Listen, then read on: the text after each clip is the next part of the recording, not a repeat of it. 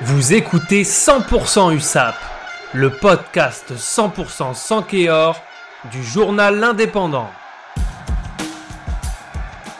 100% USAP, c'est la reprise du top 14 après 15 jours de trêve. Les Sankéors sont 13e et il ne faudrait pas trop se laisser distancer par Pau au classement.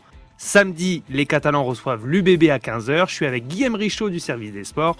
Guillaume, J'imagine que c'est un des enjeux de cette onzième journée et de ce match contre Bordeaux. Salut Johan, oui effectivement c'est l'enjeu, c'est l'enjeu de ne pas se laisser distancer, de faire attention aussi à Brive qui est, qui est juste derrière. Oui. Euh, et puis bah, c'est contre une équipe de Bordeaux euh, qui justement a perdu à Pau euh, il y a quelques semaines Mhm. et, euh, et qu'il faut battre euh, clairement puisqu'il faut rivaliser avec les adversaires donc, euh, donc il faut gagner. C'est une équipe de Bordeaux euh, qui fait peur. Parce que sur le papier, c'est une équipe euh, internationale avec euh, bah, des Jalibert, des Lucu qui sont de retour, Moefana aussi.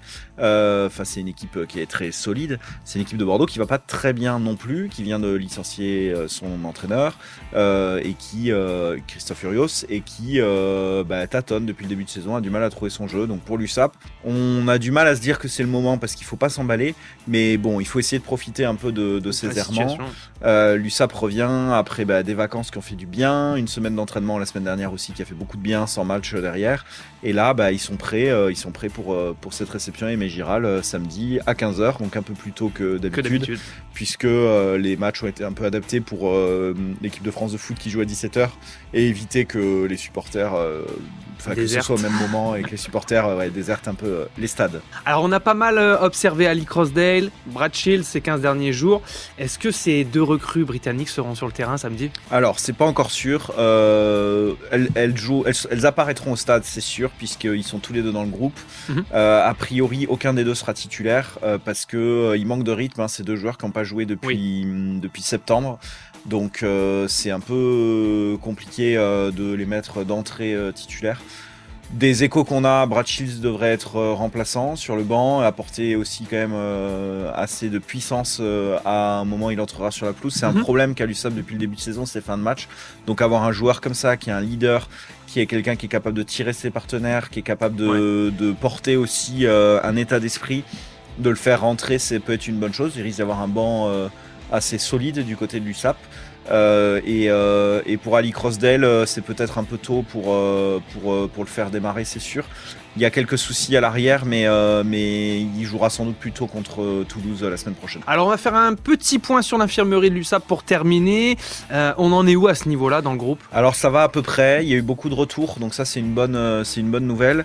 En revanche, plus mauvaise, c'est la- l'opération d'Alan Brazo qui jouait blessé depuis plusieurs semaines au- Ah. à l'épaule. Mhm. Là, il a été opéré, il sera absent 4 mois. Après, euh, il reste encore quelques absents, mais, euh, mais pas dans les, dans les, dans les titulaires. Euh, on note Will Whitty a été préservé pour, euh, pour cette semaine. On n'aura pas Ecochard qui est suspendu euh, Oui. pour trois matchs, donc il sera absent.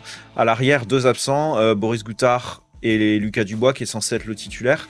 Donc on va rejouer avec euh, McIntyre en 10 et Teder en 15. Ça a bien marché à Bayonne, euh, même s'il n'y a pas eu la victoire à la fin, euh, c'est quand même un schéma qui avait plutôt bien marché. Et ça avait très bien marché contre Lyon à domicile. Donc on a envie de les voir tous les deux de nouveau dans un match où aussi ils vont avoir des ballons, hein, parce que le jeu de Bordeaux, c'est de renvoyer des ballons, de rendre des ballons. Donc ils vont tous les deux avoir des ballons, ça va pouvoir proposer du jeu.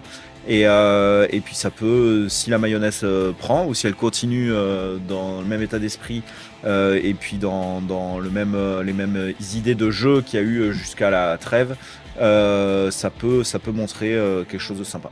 Alors on espère du coup que le, le scénario sera similaire à celui du match de Lyon. On l'espère, on l'espère et, et il faut prendre au moins 4 points et 5 ça serait même mieux. Parfait, on en reparle lundi Guillaume? On en reparle lundi Johan. Merci. Merci.